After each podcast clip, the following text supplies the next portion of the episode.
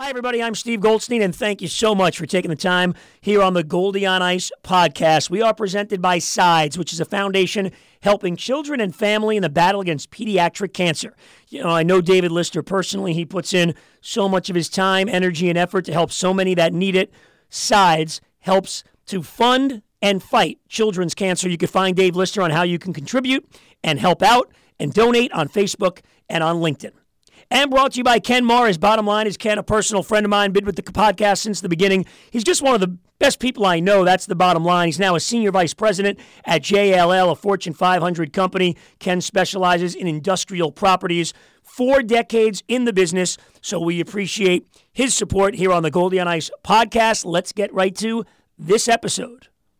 Hello, everybody. It's time for your game one game preview, the Eastern Conference final. The Panthers at Carolina.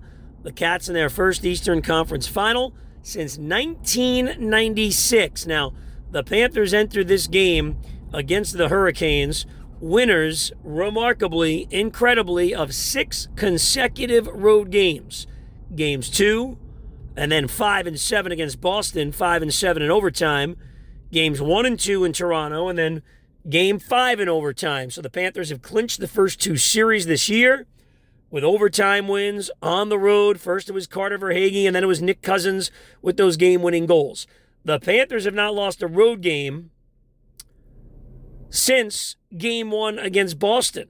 And if you go back late in the regular season when they went 6 1 and 1 to end the year, remember those last couple of weeks, they didn't lose a road game.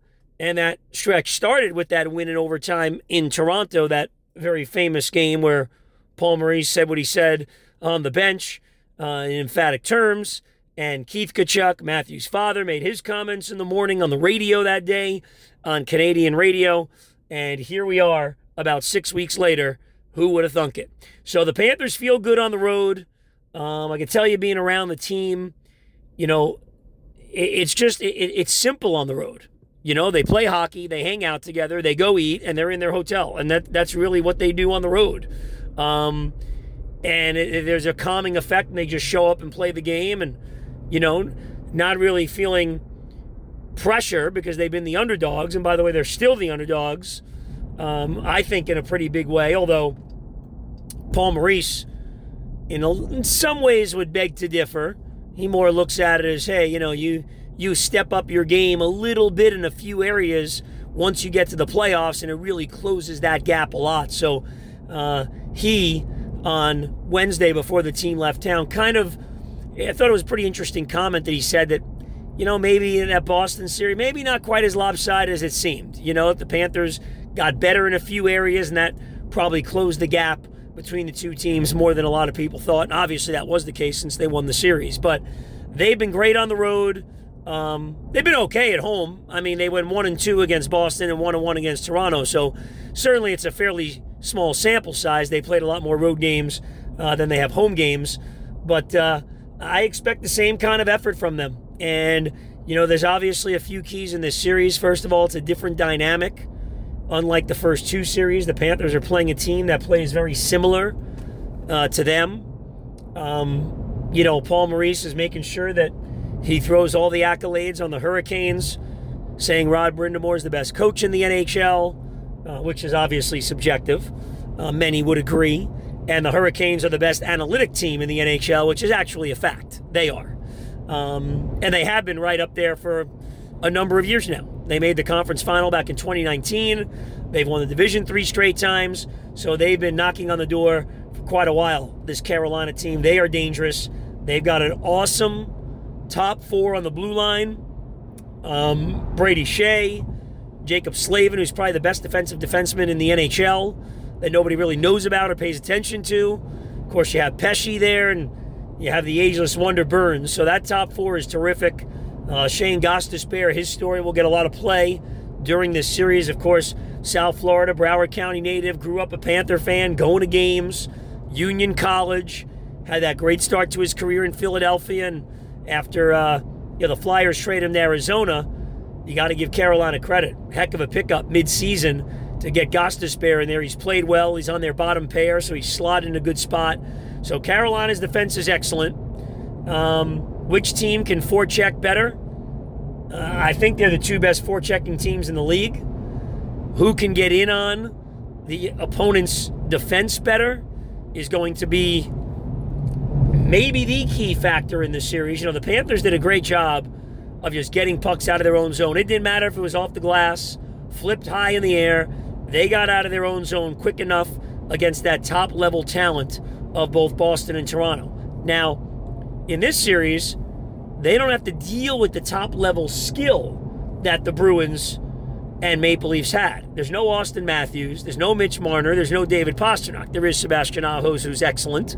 And if Teuvo Teravainen comes back, um, and they've got, you know, Marty Necas is a terrific player. They have a lot of really good players that just work and skate and are tenacious. So I don't like saying they don't have the talent. I'll say they don't have the skill because all of those things, that is a talent to be able to play that way and play to the system and, and do the things that the Carolina Hurricanes do. Um, that is talent. But it's just a different dynamic for the Panthers. And the forecheck, I think, how quickly, you know, the D can get out of the zone, and how much the forecheckers, it goes hand in hand, can pin them in. And then it's going to come down to the goaltending. I mean, that's the bottom line. And, you know, if Sergei Bobrovsky plays the way he did against Toronto, I don't see the Panthers losing four times in seven, even as great of a team as Carolina is. Uh, Frederik Andersen's been excellent for Carolina and it's taking nothing away from the Islanders and the Devils. But come on, Carolina Hurricanes have not faced the experience, the depth, and the talent and skill set that the Panthers did.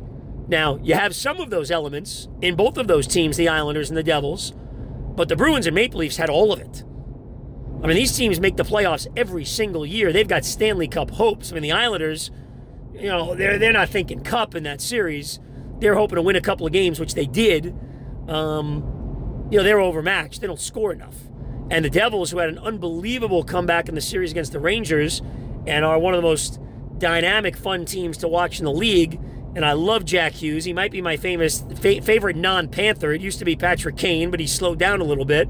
Uh, and that team is great. But hey, you know, much like the Panthers last year in the first round when they beat Washington, I think a little bit like Toronto this year it was winning that first round was so big that you know maybe you just take your foot off the gas pedal a little bit and then you get punched in the mouth in the next round when you haven't been there and i think that's what happened to the panthers last year against tampa i think it happened a little bit to toronto this year after they win their first series and beating tampa bay first time they won a series in 19 years panthers come in hit them over the head win game one, steal game two, and realistically, the series is over. The Panthers were losing four out of five at Toronto.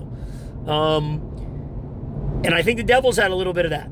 You know, from 0 2 down against the Rangers, they battle back to get it to game seven. They crush them in game seven, feeling good. They win that rivalry. They win their first playoff series in a while, and they go into Carolina and lose. So, you know, I, I don't know if it matters the competition the Panthers played um, overall was better than what the I think Carolina played. Um, but I just think you know it's going to be a heck of a series. Uh, these teams are tenacious. It's going to be bounces here, bounces there. I don't think you know going to have that many high scoring games. Although Panthers did have that seven five against Boston, and Carolina had what the eight four game against the Devils. But it's going to be a lot of fun simply because the Florida Panthers are in the Eastern Conference Final for the first time since 1996 and the market is on fire with hockey. Uh, great that the Heat are playing also. I thought it was awesome by the Panthers yesterday. Everybody wore their Heat t shirts, all the players going on the plane for the road trip. Uh, it's just a great vibe right now. So keep on checking in with the podcast, subscribe, spread the word, leave a review, whatever you want to do. Please take a moment, listen to our sponsors. Without them, the podcast would not be possible. In addition, same for our producer, Brett Markowitz. We'll talk to you soon. Time to take a moment now to tell you about something very important the fight against pediatric cancer. And we're doing that through SIDES, the SIDES Foundation. Sydney Lister at age 15 battled Ewing sarcoma and she beat it and she's doing great today. Out of that struggle came SIDES, a foundation formed to fight pediatric cancer, to help fund children's cancer research and help South Florida families with kids fighting the disease. Dave Lister is Sid's dad. He's in charge of SIDES and does so much for those families. So I encourage you to help out. Check out Sides on Facebook, their Facebook page, S I D E S. Uh, everything is on there. Or you can also call this important number, 954 594 5763. That's 954 594 5763. Help us, help Dave Lister, and help everybody fight pediatric cancer and help out families that need it through the Sides Foundation. Well, I want to tell you about Ken Morris because he's been 33 plus years in the business, a stand up guy, and recently joined JLL as a senior vice president. Now, JLL is number 185 on the Fortune 500 list, and Ken specializes in industrial properties, warehouse, and manufacturer. He handles complex transactions. And the bottom line is, and I know this about him, you're the most important asset. You know, he takes care of his clients. That's what really drives him and keeps him in the business. And he absolutely loves it. He works with Fortune 500 companies and startup companies as well. So, any needs that you possibly have, I could tell you this Ken Morris is the guy. And he's been nice enough to support this podcast right from the beginning. So, He's also got a pretty keen eye. Give him a call, 954 240 4400. That's 954 240 4400 for Ken Morris.